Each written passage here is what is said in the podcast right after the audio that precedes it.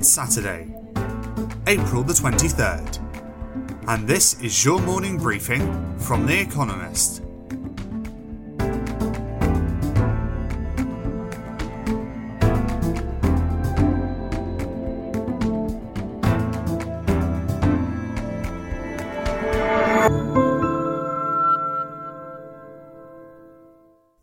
Coming up, catch up.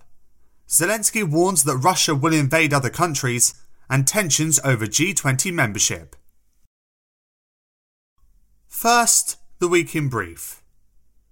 Volodymyr Zelensky, Ukraine's president, said that Russia will not stop at invading Ukraine and intends to attack other countries.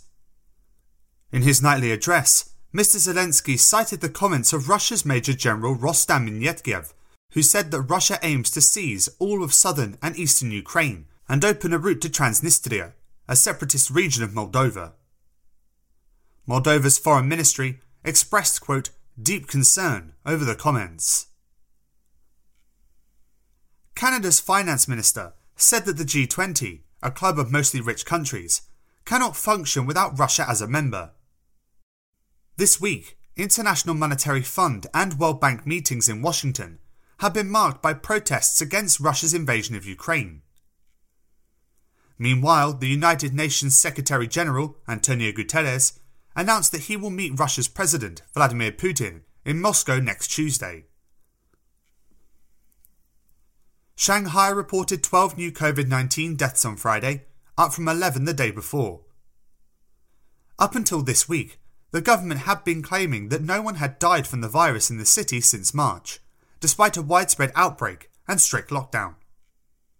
Officials are heavily censoring dissatisfaction expressed by Shanghai residents online.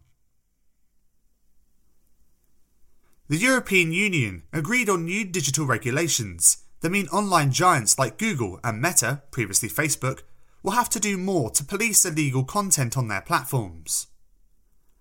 If they don't, they risk fines of billions of dollars. Ursula von der Leyen, the President of the European Commission, called the Digital Services Act a quote, historic piece of legislation. At least 33 people were killed and 43 wounded in a bombing at a mosque and religious school in Imam Sahib, a town in northern Afghanistan. No one claimed immediate responsibility. On Friday, a local affiliate of Islamic State said it was behind a series of deadly explosions the previous day, largely targeting the Shiite Muslim minority. Medics said at least 57 Palestinians were injured in clashes with Israeli police at the Al Aqsa Mosque compound in Jerusalem. Police reportedly fired tear gas, rubber bullets, and stun grenades at a crowd of people, some of whom were throwing rocks. The overlap of Ramadan and Passover this year brought Jewish and Muslim worshippers to the compound, which is a holy site for both religions. The furore follows a month of escalating violence. Indonesia banned exports of palm oil, which is widely used in cooking and packaged foods, in a move that may well push up global food prices further. The country accounts for more than half of the world's palm oil supply. Indonesia's president, Joko Widodo, said he wanted to ensure that the cooking oil remains, quote, abundant and affordable at home, where prices have rocketed. And word of the week wanghong, a Chinese word roughly meaning, quote, viral or, quote, internet famous, with a hint of tackiness.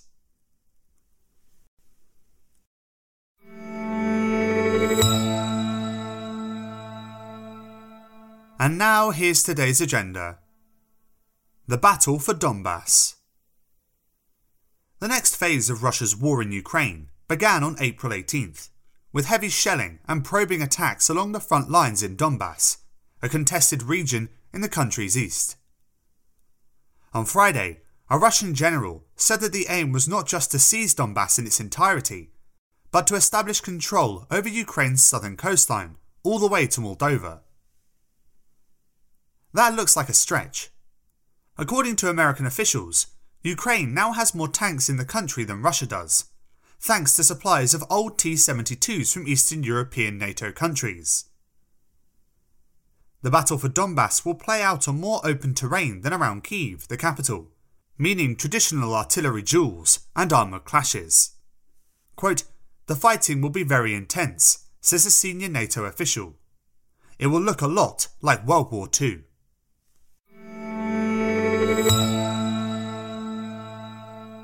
A boxing scandal. In boxing, the build up to the fight can be as breathless as the brawl itself.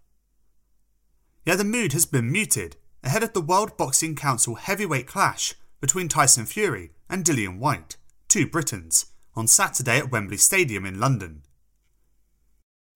The explanation lies in America's imposition of sanctions on Daniel Kinahan, the Irish co founder of MTK Global, a boxing agency that represents more than 300 fighters, including Mr. Fury. Mr. Kinahan has been accused of overseeing a quote, murderous drug cartel, a charge he denies. Mr. Fury has said Mr. Kinahan's presence in boxing is none of his business.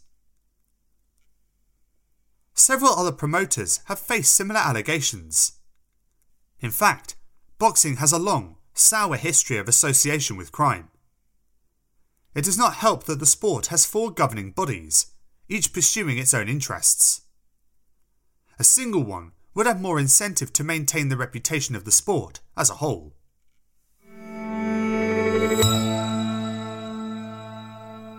The Northman Cometh. Robert Eggers specialises in stylishly weird, horror tinged historic dramas. That might explain why the American writer director's first two films, The Witch 2015 and The Lighthouse 2019, were cult favourites rather than box office smashes.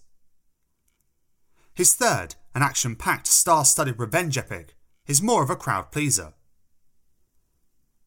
Alexander Skarsgård plays Amleth, a brooding Viking prince who plots retribution after his uncle, Claes Bang, murders the king, Ethan Hawke, and marries the queen, Nicole Kidman. The plot and the hero's name may ring a bell. Mr. Eggers and his co writer, Sjón, an Icelandic poet, borrowed their story from the same Norse legend that inspired Hamlet. Indeed, the Northman has Shakespearean elements, including a soothsaying witch, Björk, and the skull of a jester, played by Willem Dafoe. But he warned not even Titus Andronicus contains as many graphic, grisly murders.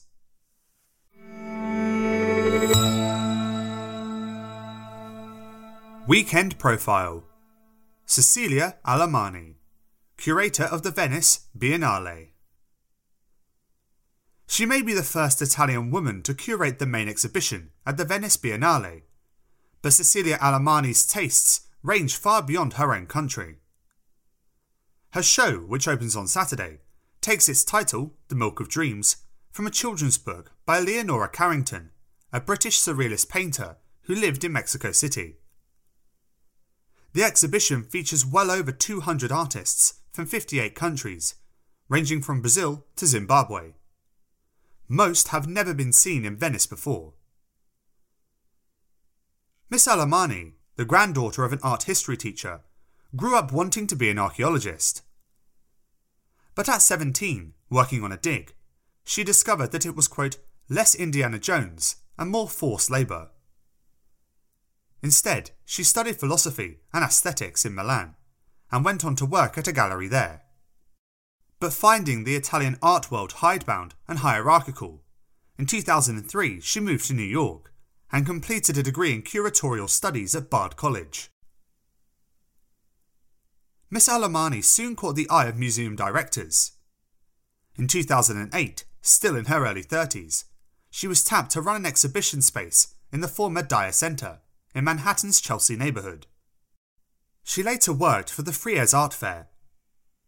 Since 2011, she has organised exhibitions at the High Line in New York, featuring artists as diverse as El Anatsui, Faith Ringgold, and Ed Ruscha. Rather than navigate an institution, Miss Alemani likes working as an independent curator. This, she told an interviewer, offers a quote, sense of freedom coupled with a rigid self discipline and a good dose of independence. Her Biennale explores the relationship between humans technology, and nature, and foregrounds women artists, who make up 80 to 90% of those on display.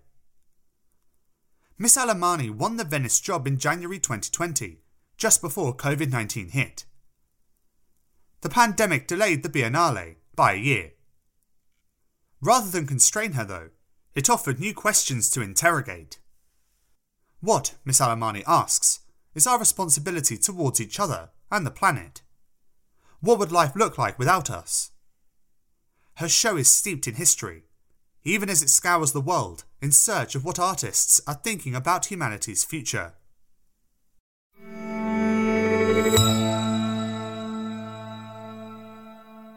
Mexico's president on the back foot. Handing back control of Mexico's electricity sector to a state owned company was meant to be part of President Andres Manuel Lopez Obrador's legacy. But on April 17th, he failed to secure the legislative supermajority he needed to amend the constitution and prioritise power generated by the state. Though he may still get some piecemeal energy reforms enacted, the defeat was a big blow. The setback also throws into doubt two other constitutional amendments that Mr. Lopez Obrador wants to make in the last two years of his six year term, both of which require supermajorities. One is to put the National Guard, a militarised police force he created, under the control of the Defence Ministry.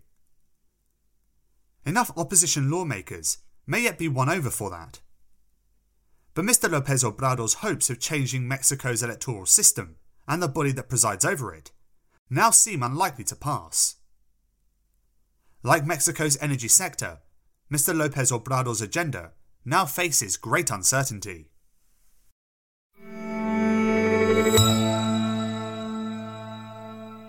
The winners of this week's quiz. Thank you to everyone who took part in this week's quiz.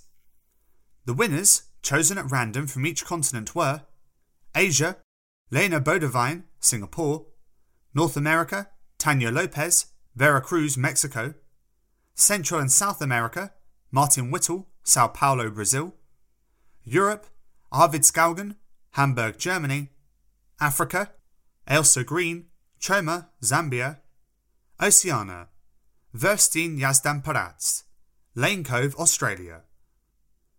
They all gave the correct answers of mould, Neil Patrick Harris, rum, Vanilla Sky, and Lewis Hamilton.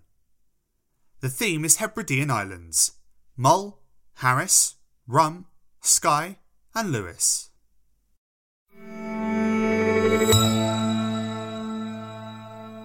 Finally, here's the quote of the day from William Shakespeare, who died on this day in 1616. What is past is prologue. That's it from The Economist morning briefing, available every weekday and on Saturdays.